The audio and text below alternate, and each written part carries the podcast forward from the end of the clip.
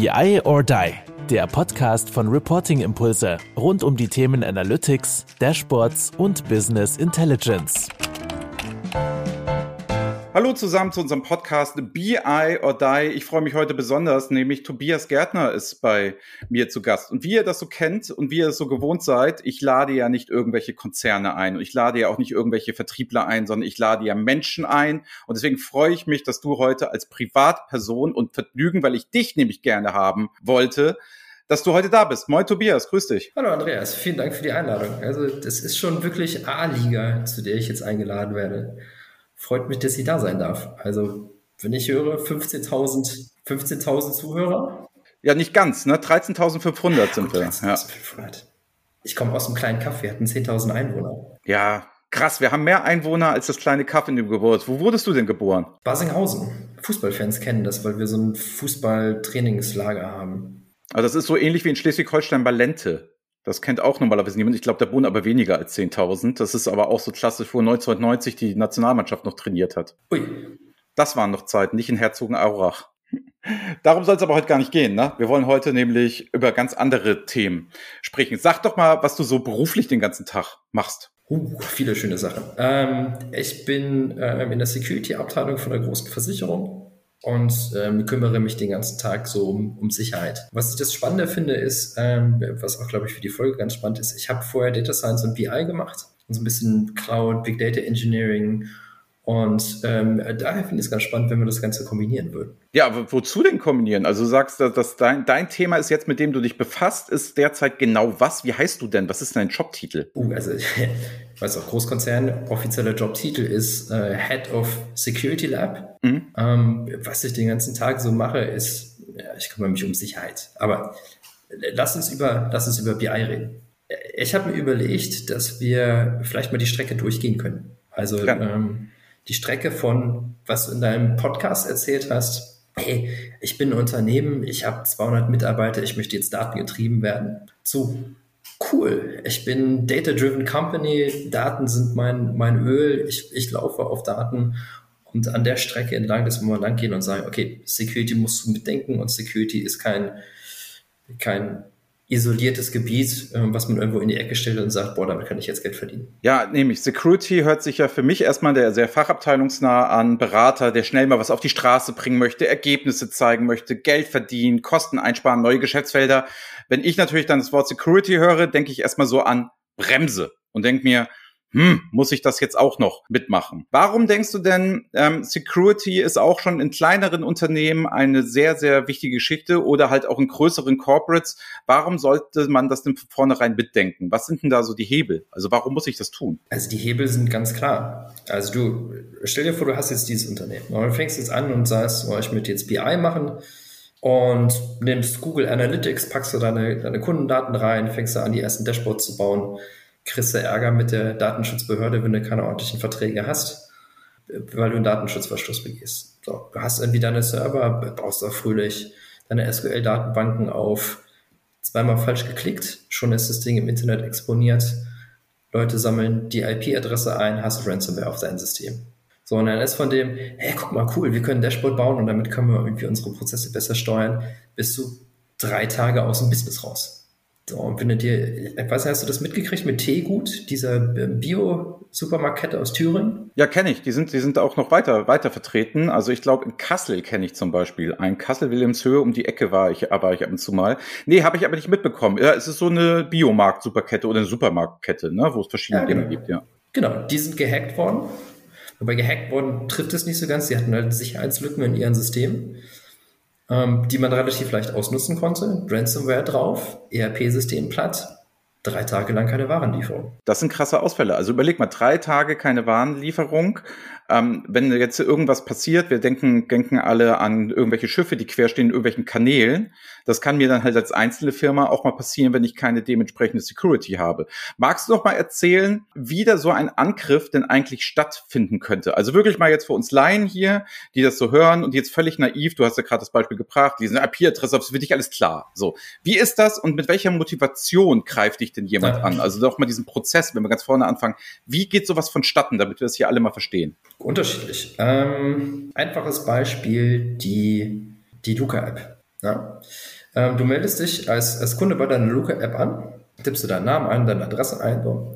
Das Ganze geht über die Luca-App, über den Server zum, ähm, zum Gesundheitsamt. So, das Gesundheitsamt kriegt einen CSV-Export, so der Klassiker auch unter BI dann, oh, ich habe jetzt hier eine CSV, machst du auf und siehst dann halt Name, Vorname, E-Mail-Adresse und irgendwie Geburtsdatum. So, jetzt schreibe ich aber was ganz Kryptisches da rein. Ja, also ich schreibe äh, gleich Anführungszeichen CMD, Pipe und dann Kalk.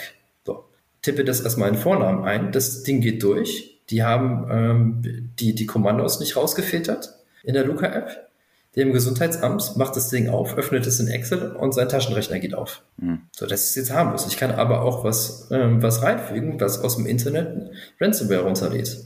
Und dann ist das Gesundheitsamt dicht. So, wenn du dann keine vernünftige Netzwerksegmentierung hast, breitet sich das im gesamten Gesundheitsamt aus. Mit SORMAS sind die noch mit anderen Gesundheitsämtern verbunden und schwupps, war es das mit Corona. Wie oft passiert denn sowas? Ähm, wie oft? Hm? Täglich. Ah. Also wenn du beim, beim BSI, das, dem, dem Bundesamt für Sicherheits- und Informationstechnik guckst, ähm, die haben mehrere 10.000 Fälle im Jahr. Es erwischt jeden Tag irgendwen. Wenn du Glück hast, sind es ein paar, paar Rechner, die irgendwie, wo die Daten platt sind. Wenn du Pech hast, ist es die Notaufnahme von einem Krankenhaus, die hinüber ist. Wenn du Pech hast, kannst du drei Tage deine Biowurst nicht nachbestellen, weil dein ERP-System platt ist. So, und BI, deswegen finde ich das ja auch so spannend. BI ist halt sehr, sehr vulnerabel dafür. Vor allen Dingen, wenn du jetzt in äh, Richtung Cloud gehst. Lass uns ein einfaches Beispiel nehmen. Du, ähm, du hast eine BI-Software und sagst, naja, ich, ich möchte jetzt erstmal keine großen Server anschaffen mit SQL-Datenbanken, sondern ich mache das Ganze in der Cloud. Ganz klassisch CSV-Dateien irgendwo in Ordner packen und die dann in BI-Tool reinladen. Das ist ja das, womit man klein anfangen würde, oder? Absolut. Das ist ja auch das, was wir sagen würden, ne? bevor du jetzt eine riesen Infrastruktur dahinstellst. Ne? Fang erstmal an, mach erstmal, guck mal, wie es dir gefällt, mach mal die ersten Prototypen und dann kannst du dich nachher noch immer drum kümmern. Deswegen würde ich dir zu 100 Prozent recht geben, ja, so würde man vorgehen. Genau. So, jetzt hast du dein S3-Bucket dahin gepackt und hast dich nicht drum gekümmert, dass das Ding nicht verschlüsselt ist. Ah, sondern hast zwei Klicks beim Einrichten von dem Ding nicht richtig gesetzt, dann ist das Ding public. Jetzt gibt es Leute, die crawlen den ganzen Tag ähm, die AWS und suchen nach solchen Buckets und schubsen deine Daten weg. Also weg, weg. Die werden gelöscht und tauchen zwei Wochen später irgendwo in einem Darknet-Forum auf. Und dann tauchst du bei Heise auf als der Idiot, der irgendwie die Daten verloren hat. Und dann hast du den Salat. Und dann kommt die Datenschutzbehörde auf dich zu, du hast den Image-Schaden, du kannst gegebenenfalls nicht weiterarbeiten, intern gehen sie dir auf den Keks.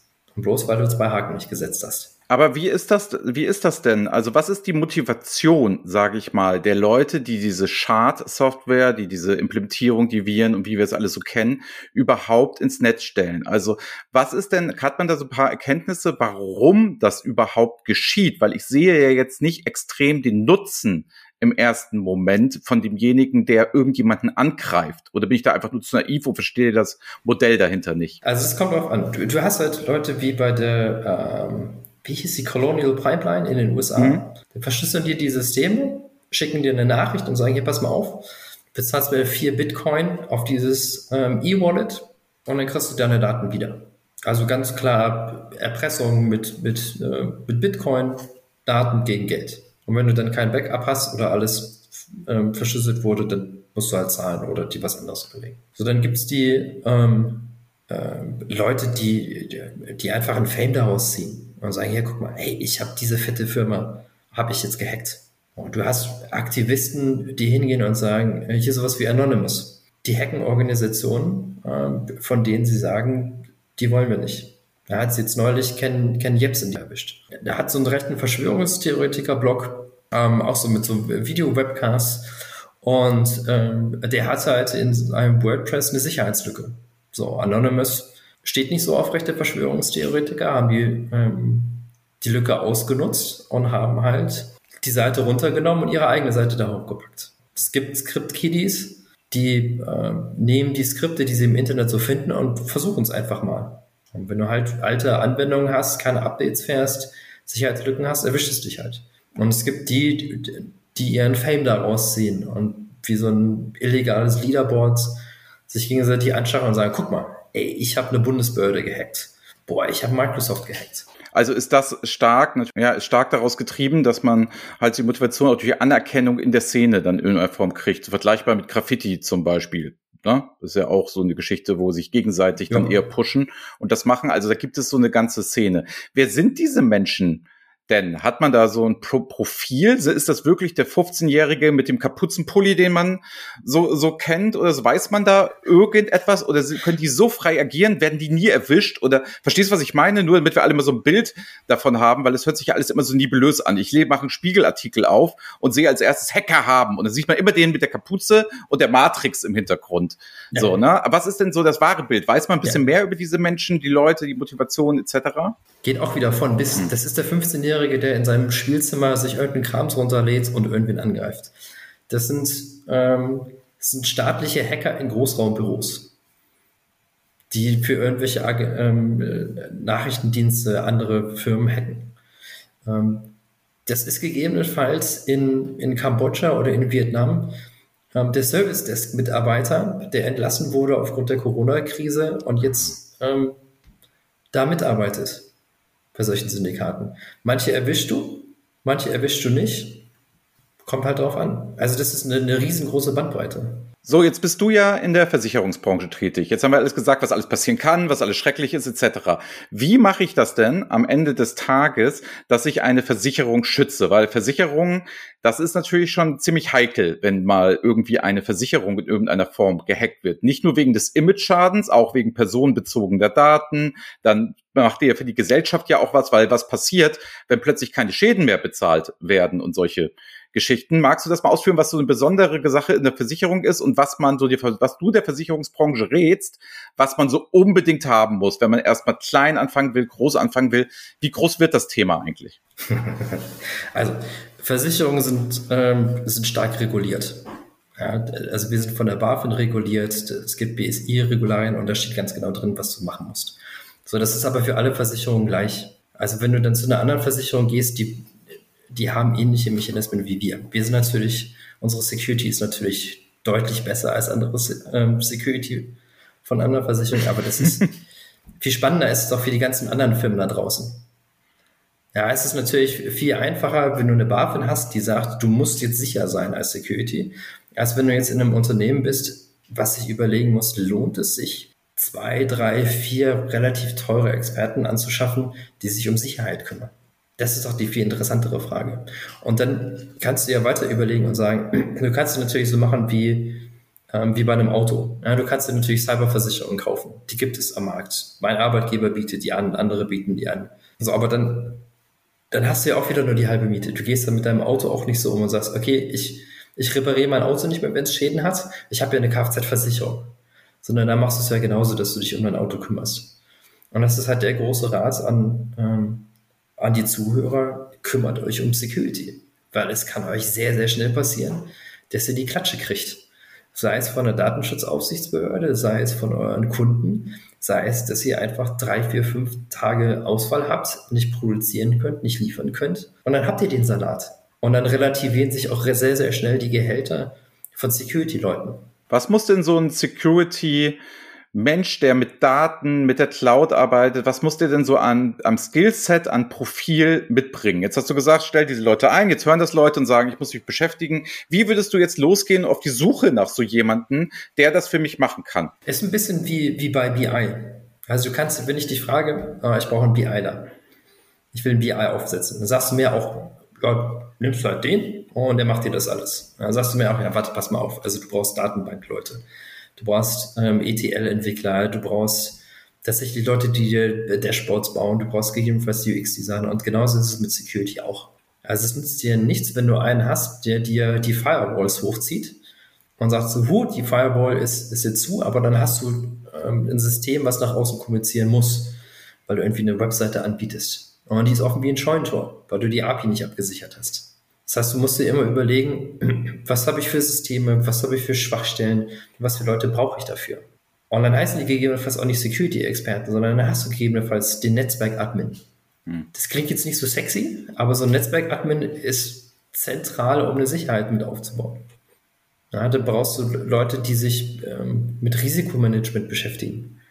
Also du musst dir überlegen, du kannst ja nicht alles komplett immer absichern, sondern du musst dir überlegen, wo sind meine Hauptassets, was für Schwach, mit welchen Schwachstellen werden die gesichert und musst dann diese Risiken managen und gucken, wo packe ich jetzt meine ähm, Chatons hin. Bist du dann beliebt bei deinen Kollegen?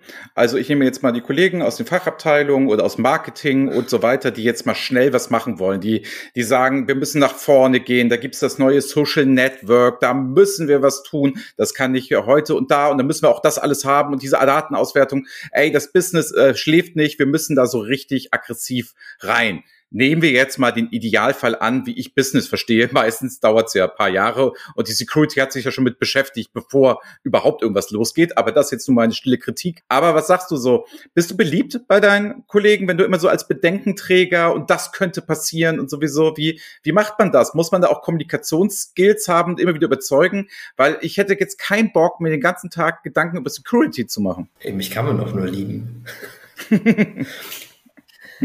Nein, tatsächlich. Also ähm, eine gewisse Paranoia gehört natürlich dazu, aber du musst halt bedenken, du hast die höchste Security erreicht, wenn du alle Systeme abschaltest. Ein System, was nicht läuft, kann nicht gehackt werden. Aber dann bist du als Firma tot. Dementsprechend ist es immer ein Spagat zwischen, zwischen Wirtschaftlichkeit, Funktionalität und Security. Und wenn du das den Kollegen klar machst, dann sind die auch dankbar dafür, dass du ihnen dabei hilfst. Bei uns ist allen bewusst, wenn wir Schwachstellen haben, wenn wir gehackt werden, wenn wir Probleme kriegen, haben wir alle ein Problem. Und gegebenenfalls läuft dann das Business auch nicht. Und da helfen wir ganz gut mit und ich glaube, dass wir dann durchaus beliebt sind. Okay, und jetzt äh, nochmal vielleicht auf die Versicherungsbranche runtergebrochen. Ne? Jetzt werden alle großen Versicherer, die alle gleich ticken, habe ich gehört, die alle dieselbe Security haben, die werden jetzt mal komplett angegriffen, sagen wir mal in Deutschland. Und das funktioniert aus irgendeinem Grund. Mhm. Was passiert denn dann, wenn so eine Versicherung wirklich mal gehackt wurde? Oder mehrere Versicherungen gleichzeitig? In, inwiefern was passiert dann? Naja, also es gibt halt Notfallpläne dafür. Und ähm, ja, wie sehen die denn aus? du, bist ein Scherzkeks. Du gehst doch auch nicht zu der Bank und sagst, erzähl mir mal, ja, was habt ihr für ein Tresorsystem und wie ist denn das Ding gesichert? Nee, nee, nee, nee, so, so, so funktioniert das nicht. Gut, aber sag, sag, dann formuliere ich die Frage anders. Dann formuliere ich die Frage andersrum. Pass auf, dann machen wir es so rum. Also, es gibt Notfallpläne. So, was kann denn im Notfall alles passieren? Darfst du das, darfst du uns das mit uns teilen? Kann man, dass man sagen kann, man muss sich jetzt mal das Gedankenspiel machen, Versicherungen werden groß angegriffen, was kann denn so alles on the long run dann passieren? Also Sprichwort systemrelevant. Also beim Krankenhaus wissen wir alle, es könnte schlecht sein in dem Moment. Das hat direkte Auswirkungen. Beim Stromnetz wissen wir auch, nach drei Tagen ist hier bürgerkriegsähnliche Zustände und wir haben kein Warmwasser mehr und wir wissen, alle Leute flüchten aufs Land und die Tankstellen sind leer. Das ist ja Wahnsinn, was da passiert. Hat man sowas vergleichbar auch so bei Versicherungen, was jetzt vielleicht mal im Presseartikel auch stehen könnte? Okay, überleg dir, was du für Versicherungen hast. Haftpflicht, oh, Hausrat und Auto. Du hast keine Berufsunfähigkeitsversicherung oder sonst irgendwie eine Altersvorsorge? Nein. Oh oh. Nein, da, da sind Versicherungen immer ganz, bei chronisch kranken Menschen sind Versicherungen da immer ganz, ganz, ganz, ganz, ganz penibel und die wollen keine kranken mhm. Menschen haben. Deswegen, nur kurz persönliche Meinung, deswegen mhm. habe ich keine. Okay, ja. Dann sollten wir uns vielleicht mal hinterher unterhalten. Ich kenne eine gute Versicherung, die dir helfen kann. so, und jetzt überleg dir, also ähm, in welchen Situationen du von denen Geld brauchst. Ja, also Versicherung brauchst du dann, wenn es dir schlecht geht. Die wir sind jetzt keine Ärzte, also wir werden dich nicht operieren, aber in dem Moment, wo es dir dreckig geht, sind wir da und helfen dir. Und stell dir mal vor, wir sind da nicht da. Und dann kannst du dir überlegen, warum das so wichtig ist, dass wir da sind. Ja, klar, ne? Also man macht sich halt, macht sich halt keine Gedanken. Man hat immer das Gefühl, das kostet ja alles nur Geld, ne? Und dann im Notfall will ich natürlich auch, dass meine Versicherung schnellstmöglich greift. Also sagen wir ja schon beim Autounfall, das kann ja auch finanzieller Natur sein, dass ich einfach Geld brauche, weil ich mir was zu essen kaufen muss. Und wir müssen ja jetzt ja alle nicht über die Großverdiener reden, die es eben mal so machen, sondern es gibt ja einen Teil der Gesellschaft, die sind darauf angewiesen, dass es auch schnell bezahlt wird, schnell gemacht wird und so weiter und so fort. Und ich glaube, da liegt dann halt auch, siehst du das denn ähm, so also auch als eine moralische Pflicht, dieses Security? Also, dass du sagst, ja, ich leiste meinen Beitrag zur Gesellschaft, indem ich halt Security mache und nicht nur für mein Unternehmen? Ja, natürlich. Also wir, sind, wir liefern halt einen sehr wertvollen Beitrag zur Gesellschaft. Manche mögen das anders sehen, aber selbst sozialistische Staaten haben ja Versicherung. Also wir sind einfach wichtig. Und um das abzusichern, ist es natürlich auch wichtig, dass wir Security haben. Ja. Ja, ich habe also die Frage, die, die, die mich jetzt nochmal so umtreibt, so als typische, so als Geschäftsführer, Unternehmer, treibt mich die Frage gleich rum, wie kriege ich Security auf die Straße? Du hast ja diese Beispiele alle aufgemacht, hast die alle gemacht, was alles passieren könnte. Wir hatten diese Horrorszenarien ja, ne? Mhm. Und jetzt brauche ich mal so wirklich mal so eine Hands-on-Empfehlung. Wie fange ich denn damit an? Weil ich gehe einfach da mal von aus, ich bin mir mal zum Beispiel, ich bin Verpackungshersteller, habe da irgendwie 400 Mann sitzen, dann bin ich wahrscheinlich so jemand, der in der Geschäftsführer der CFO-Tätigkeit ist. Unterstelle ich jetzt einfach mhm. mal überhaupt gar kein Security, gar kein Cloud-Experte, kein Gefahrenexperte. Ich bin das ja auch nicht. Also ich frage dich ja ja auch Laienfragen hier in dem Bauch. So. Und deswegen da mal so vielleicht paar Tipps, wo du sagst, ähm, Leute, damit müsst ihr euch beschäftigen, Stück für Stück. Das wären mal so Eintrittssachen. Es gibt vielleicht auch eine Security-Konferenz, auf die man mal gehen könnte, wo man so mal Zugänge kriegt, weil alles, weil es ist, müsste ja aus meiner Sicht so wirklich Geschäftsführungsthema sein. Das ist ja kein Thema, das ich irgendwie auslagern kann und läuft das mal ein bisschen besser oder mal schlechter. Das ist ja geschäftskritisch, so wie du das hier ausführst. Es ist geschäftskritisch. Du bist ja auch als Geschäftsführer dafür verantwortlich. Wenn dir die Daten geklaut werden, und das ein DSGVO-Verstoß ist, bist du dran als Geschäftsführer. Und dementsprechend muss es dich interessieren. Ähm, und dann, ey, es, es, gibt keine Patentrezepte. Es macht einen riesen Unterschied, ob du jetzt ein, eine, eine, Wasserpumpe mit IoT irgendwie absichern willst, ob du riesengroße Datenbanksysteme absichern willst, ob du Industriemaschinen absichern willst. Das kommt drauf an. Die, die, die viel spannendere Frage ist, und die kannst du als Geschäftsführer und als Fachexperte viel besser beantworten als ein Security-Experte. Was würde ein böser Mensch tun, um uns zu schaden? Ja, also das Problem ist natürlich auch, ich habe heute gelesen, LinkedIn, ne, 800 ähm, Millionen Nutzerdaten sind so. Das, ich habe schon so ein Gefühl der Gewöhnung. Weißt du, es ist für mich ganz normal. Jeden Tag werden Daten geklaut. Ich sehe es immer gut. Ich folge auch deinem Feed. Du bist da ja auch aktiv und diskutierst und machst und tust. Natürlich sehe ich das dementsprechend auch oft. Aber es ist so, ähm, ich finde es ganz schwer zu begreifen, dieses, man gewöhnt sich so dran, diese, ja, du gibst deine Daten raus, die sind halt frei als Privatperson, find dich damit ab, jammer nicht rum wegen WhatsApp, wenn du beispielsweise Instagram nutzt und so weiter und so fort. Mhm. Da so ist es ja so, aber dieses geschäftskritische und ich bin wirklich auf vielen Datenkonferenzen, ich bin auf vielen AI-Konferenzen, so, aber das Thema Security ist da nie eins von den, von den Top-Themen. Also es steht wirklich nicht so, so ganz oben nach dem Motto, du musst erstmal die Leitplanken machen, du musst erstmal sagen, so und so sieht's aus, damit du das überhaupt machen kannst. Also es wird auch nie von den Grundvoraussetzungen, also Toolhersteller, ganz ehrlich, wie lange ich auf der SAP und Microsoft Seite, ich habe es jetzt nicht geprüft, aber ja. gucken muss, bis ich zu dem Thema Security komme, das ist, glaube ich, endlos. Ja gut, das, komm, überleg dir doch mal, du kaufst jetzt ein neues Tool, ein neues BI-Tool. Das erste, was dir der Sales-Typ erzählt, ist, ey, pass mal auf, ey, mega geile Dashboards kannst du damit bauen. So, und dann die zweite Frage ist, ja gut, also ich, wie viele Server brauchst du denn jetzt? Hast du eine Server-Client-Geschichte, dass du irgendwie die Dashboards da lagerst und die werden dann ausgeschippt oder ist es über Webfrontend? So, die, das kommt als zweites. Dann irgendwann als BIler gibst du das Thema Datenbanken, gibst du ja schon ab und sagst, hier kommt, sollen sich die Datenbankmenschen da hinten mit beschäftigen sondern hast du das Ding eingekauft und fängst an, das zu installieren und dann kommst du irgendwann hin und überlegst dir, sag mal, wie sieht das eigentlich mit dem Update-Prozess aus? Muss ich das selber machen? Muss ich das händisch installieren oder wie funktioniert das Ganze? Gibt es eine Active Directory-Anbindung von dem Ding? Und wenn nicht, wie denn dann? Diese Fragen werden ja erst ganz weit hinten gestellt, weil das ist halt nichts, womit du, womit du begeistern kannst. Sondern das wird halt als Gewinn hingenommen, dass das irgendwie gut sein muss. Und dann sollen sich halt IT-Leute damit beschäftigen. Und deswegen ist es halt nicht wirklich so ein, so ein spannendes Thema. Wirst du und dein Team dann zu Rate gezogen? Also nehmt, nehmt ihr euch mit in so eine Tool-Auswahl? Sitzt ihr da mit dem Hersteller? Weil ich unterstelle einfach mal, dass der Vertriebler, der da steht, ne, auch keinen Plan von Security hat. Wir werden konsultiert dabei, ja. Und unsere Fachabteilungen wissen es. Ah, okay. Also ihr habt auch Vetorechte dann. Ja. Das, also es macht ja keinen Sinn. Stell dir mal vor, du hast jetzt eine, ein BI-Tool als Software as a Service und die Server stehen alle in Russland und Nordkorea. Also nichts jetzt gegen Russland. Ist ein schönes Land, ich war schon oft da, aber dann würdest du da halt auch sagen, Moment mal, ich glaube, das wollen wir so nicht. Und deswegen sind wir in solchen Gesprächen. Was ist denn so dein, deine Empfehlung so für gängige Architekturen? Also ist man dann immer so, so auf altbewährtes, also wo man sagt, da wissen wir es alles sicher. Also ich denke mich an diese ganze Cloud-Diskussion, mhm. ne? Wie da immer geworben wurde. Ja, die Cloud ist in Deutschland. Ne? Die ist in Deutschland, als, als immer so als Qualitätsmerkmal für die geht halt nicht europaweit raus oder so. Ne? Ähm, wie, wie ist das denn? Also ich habe immer so das Gefühl, dass dann so auf altbewährtes wieder. Also mein Beispiel ist immer die iPhones damals. Erinnerst du dich? Es hieß, nee, es wird immer BlackBerry sein. Alle werden im Business immer BlackBerry nutzen. Wir brauchen uns gar nicht drüber unterhalten. Es werden sich niemals iPhones im Business durchsetzen. Das ist unsicher, das funktioniert nicht. Da sind ja auch die Leute noch privat drauf und so weiter.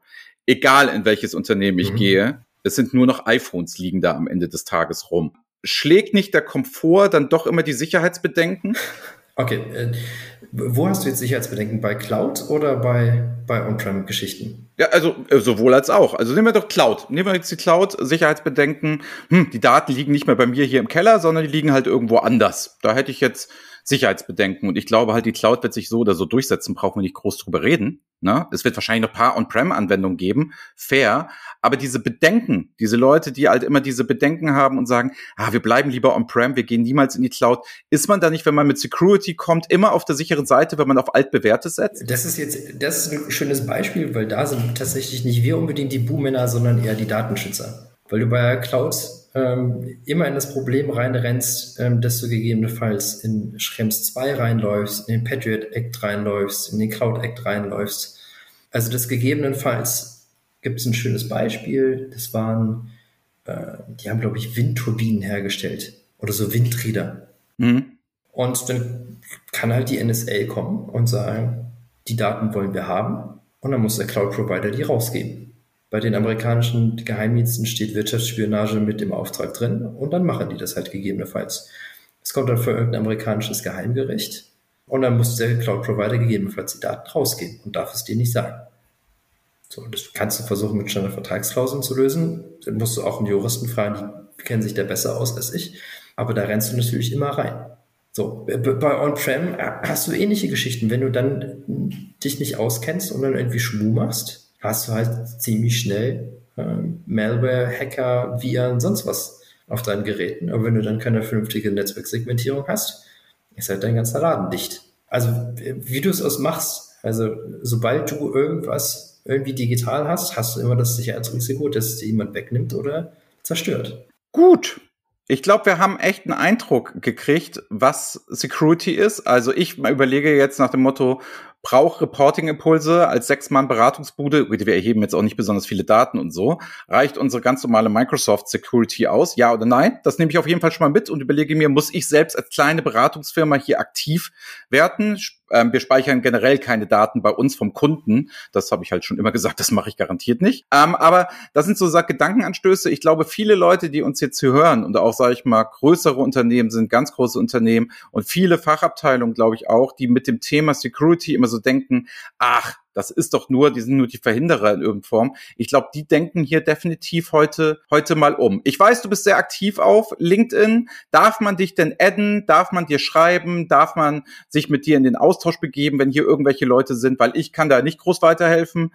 Wärst du dazu bereit, unseren Hörern da auch so ein bisschen Rede und Antwort zu stehen, solange es noch in deinen normalen Job passt? Ja, klar. Wobei, ich muss dir bei einer Sache noch widersprechen. Ja, gerne. Also du hast gesagt, du verarbeitest, du verarbeitest keine personenbezogenen Daten. Ja, keine, also keine Kundendaten im Sinne, im Sinne von, ich habe jetzt nicht das Dashboard vom Kunden bei mir hier auf dem Rechner. Ja, das, das nicht. Aber sowas äh, gemeint. Also personenbezogene Daten habe ich ja logischerweise im Sales und so weiter und so fort, klar. So, du hast auch deine Personaldaten und du hast deine Umsatzdaten und bei denen willst du auch nicht, dass sie Arbeitsverträge, ja, Arbeitsverträge, andere Verträge du hast garantiert auch irgendwelche ähm, Leichen noch im Keller liegen, wo du nicht möchtest, dass jede, alle Welt das erfährt. Das heißt, es ist nur eine Kundenliste, also wer deine Kunden sind.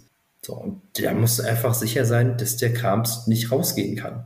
So, und dann lieber dreimal deine Konfiguration überprüfen und dreimal gucken, auf welchem System du das hast. Und vor allem ganz wichtig, mach Backups. Und dann nicht Backups, von wegen, du hast einen S3-Bucket und packst einen zweiten daneben, sondern nimm dir ein zweites, ein drittes, ein viertes System, die möglichst unabhängig voneinander sind. Denn das ist ja das, was, was so kleine Butzen wie deine dann in den Ruin treibt, weil dann einfach alles futsch ist. und du dann nichts mehr rekonstruieren kannst. Und wenn du komplett digital bist, ist halt Ende. Aber also wie gesagt, ähm, ich freue mich immer über LinkedIn Connections und man kann mich gerne immer anschreiben. Klasse, lieben, lieben Dank. So wie es jetzt gute alte Tradition ist hier in dem Podcast, du hast jetzt die Möglichkeit, nämlich mit den letzten Worten zu sagen, was immer du wolltest in einem Podcast. Du kannst was Privates erzählen, du kannst einen Aufruf starten, du kannst mir eine Versicherung verkaufen, du kannst hemmungslos Werbung machen, du kannst erzählen, dass du dich über Fußball freust. Völlig egal. Das Einzige, was du nicht sagen darfst, ist, danke Andreas für die Einladung. Das geht nämlich nicht. Ansonsten sage ich Tschüss heute mal aus Köln. Lieben Dank, dass du da warst, Tobias. Danke für deine Zeit, danke für die Einblicke und danke für die offenen Worte, auch wenn ich dich bisschen gequält habe und bisschen so investigativ-journalistisch irgendwelche Notfallpläne hören wollte. Lieben Dank, dass du da warst. Ja, gerne. Nächstes Mal, wenn ich in Köln bin, kannst du, sage ich Bescheid, dann können wir uns mal treffen. Denn rein zufällig äh, hat mein Arbeitgeber ein sehr, sehr großes Büro bei dir um die Ecke. Dann können wir uns mal zusammensetzen. Und kenne ich, ja. Ähm, ja, ach, gequält hast du mich nicht. Es sind halt, es sind die immer gleichen Fragen ähm, auf die ich immer gleich antworte, ich darf es dir nicht erzählen und ich werde es dir auch nicht erzählen. Aber ich finde es ein, ein, spannendes Thema und ich finde es ein völlig unterschätztes Thema, die Kombination aus Data Science, BI und Security. Und deswegen, vielen Dank. Ja, vielleicht da noch den letzten Satz. Ja. Ne? Ihr, ihr in der Versicherungsbranche, ne, die so oft gescholten wird, Fortschritt, Digitalisierung, und da heißt es immer, die kommen nicht hinterher. Das ist mein Eindruck ist ganz, ganz anderer, den ich halt immer wieder sehe, ne, ist, dass gerade in der Versicherung, die schon immer Zahlen und Daten getrieben waren, von jeher aus der Tradition heraus ja schon, immer bei diesen Themen sehr, sehr, sehr weit vorne sind. Also ich habe immer genau einen anderen Eindruck. Ja, vielleicht hast du nicht das fancyste BI-Tool, das gerade auf dem Markt ist und machst die geilsten ganzen Visual Analytics Sachen. Aber der Standard, sage ich immer, das funktioniert in Versicherungen immer außerordentlich gut, um jetzt mal kurz eine Lanze zu brechen, für meine Beratungsaufträge, wo ich das in Versicherungen. Da bewegt sich alles nicht so schnell, aber dafür meistens vernünftig, dass ich mal was Positives über Versicherungen sage. Ja gut, aber du musst ja halt auch bedenken, wenn, wenn du, was weiß ich, du stellst Schrauben, Verpackungen, sonst was her. Wie viele Daten hast du denn? Du hast ein bisschen den normalen HR-Krams, hast ein bisschen Finanzkrams. Wenn du dir anguckst, wie viele Produkte wir haben, wo Daten anfallen zu den Verträgen, zu den Anträgen, zu den Schäden, ähm, was wir da einfach an der Datenflut haben und das dann auf ein neues BI-Tool zu bringen, das ist einfach ein Riesenkraftakt. Ja, deswegen, ne? Da, da musst du einfach, musst du einfach ordentlich arbeiten und du kannst halt nicht so hoppla die hopp irgendwie mal so schnell machen und mal schnell irgendwie ausprobieren mit deinen ganzen Daten, weil dann steht schlimmstenfalls der Laden still. Gut, jetzt habe ich dich um deine letzten Worte beraubt. Jetzt komm, hau sie raus, Ach, mach was du möchtest, dann machen wir wirklich einen Deckel drauf. Boah, letzte Worte. Hättest du das nicht vorher sagen können? Da hätte ich mir irgendwie clevere letzte Worte überlegt. Nein, dann ist es ja nicht spontan. ja, aber jetzt stehe ich hier wie der, wie der Idiot, der sich keine letzten Worte überlegt hat. Ich finde das sehr sympathisch. Gut. Dann, ich wünsche einen schönen Tag und vielen Dank, dass ich da sein durfte. Ja, sehr, sehr gut. Lieben Dank, Tobias. Auf bald. Ciao. Ciao. Das war BI or Die, der Podcast von Reporting Impulse. Danke, dass ihr auch diesmal wieder mit dabei wart. Wenn es euch gefallen hat, dann hinterlasst uns doch eine gute Bewertung und abonniert den Podcast, um keine weitere Folge zu verpassen. Bis zum nächsten Mal.